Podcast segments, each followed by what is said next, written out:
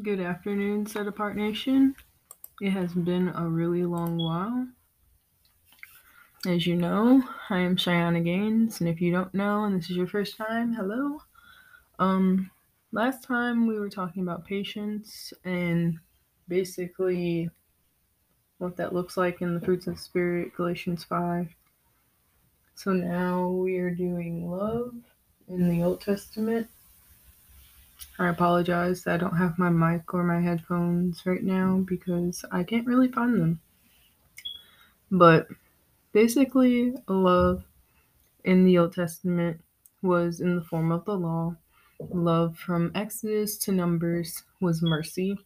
And it was mercy because God allowed them to know what was what was expected of them so then they wouldn't sin against God and basically be condemned or have to like pass on their sins to an animal.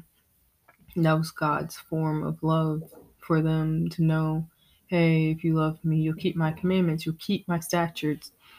And basically, man's love, human love, is not God's love because it is it can be perverted. And a scripture of this is Judges 14, 16 says, So Samson's wife came to him weeping and said, you hate me and don't love me. You told my my people the riddle and haven't explained it to me. Look, he said to her, I haven't even explained it to my father or mother, so why should I explain it to you? And she used Samson's wife, his yeah, his wife was a Philistine, and she didn't she used her love as manipulation. She didn't really like she loved him, but like our love is imperfect. Our love like we do things to individuals we love and then we still say we love them. And most people would look at it and be like, How do you love them if you just did like XYZ? Um Judges 16 and 15 says, How can you say I love you? She told him, when your heart is not with me. This is the third time you mocked me and not told me what makes you str- makes your strength so great. And that was the woman, the Philistine woman, who Samson again made the same mistake.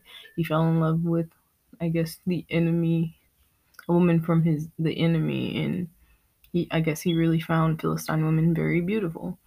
And but she basically manipulated him. She was like, if you loved me, then you would do this for me. You would tell me your strength. You would tell me where your the source of your strength comes from. And eventually, he told her, and she ended up shaving off his head, shaving his hair bald, his head bald, and basically, basically, it was just like she deceived him, and he loved her, but she didn't love him. And love sometimes can be two side one sided when it comes to man. Unlike God where it can it's two sided, but some people don't love him, so it is one sided with God sometimes, but God's love is unconditional and man's love is conditional. Um love is also in friendship. We see this with um David and Jonathan. First Samuel 18 1 through 3 reads, When David had finished speaking with Saul, Jonathan was bound to David in close friendship. The life of Jonathan was bound to the life of David and loved him so much he loved himself.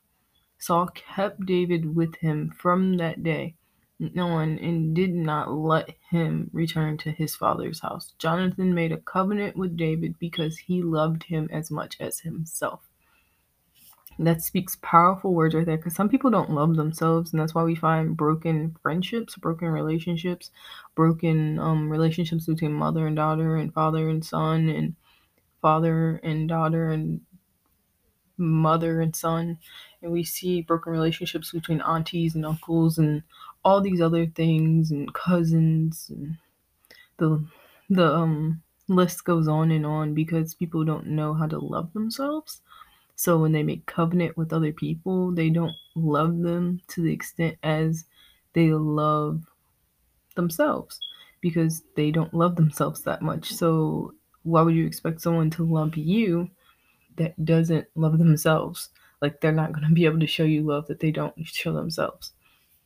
In 1 Samuel 20 and 17 reads Jonathan once again swore to David.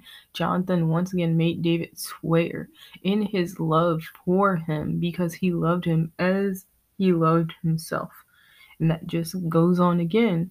2 Samuel 126 reads, I grieve for you, Jonathan, my brother. You were such a friend to me. Your love for me was more wondrous than the love of women and that just tells you how much of a bond they had that they were brothers that they loved each other.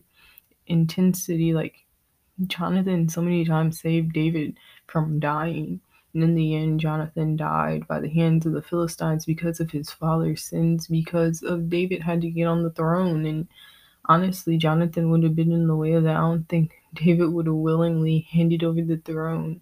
I don't think jonathan David would have willingly stepped into his purpose if Jonathan didn't die. Because Jonathan would have still been alive and he would have took the throne in place of his dad.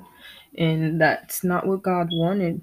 So even though David was Jonathan's best friend, he had to die in order for Jonathan for the um, prophecy to be fulfilled. And that's how deep of love that they had for each other. And that's all I have for um, love in the Old Testament. I'll do love in the New Testament next week. But following up this um, podcast, I have another um, podcast that I'm doing for class. If you would love to read it and listen to it, then just stay tuned for um, the next podcast to be uploaded a little bit following this one. And Abba, we just thank you, God, that God, you allow these people that are listening to be able to love themselves. Love themselves so conditionally, God, that they'll have functional friendships, functional relationships, functional lifestyles, God, that God, they'll see themselves as you see them, God, and that God, that your love will be within them, God, that every single last one of us will realize our worth in you, God, and that God, you have your way with every single last one of us, God, that we realize our walks in you, that you have given us a hope and a future, God. And that God, none of your works will be void on us, God. None of our steps will be in vain, God. But God, we keep walking in you, we keep walking in your light, God. And that God, we show love to others, even when others don't know how to show love, that we be the love that Christ is. In your mighty name, Jesus, we pray. Amen. So I thank you for listening to Set Apart Nation. As I said, like either listen to the next pod, the next um episode with um something I'll be talking about about a persecution of a church. But I'm coming from, of course, school scholastics version. And then also listen out, wait for um part two of love. So, thank you for listening, and once again, bye bye.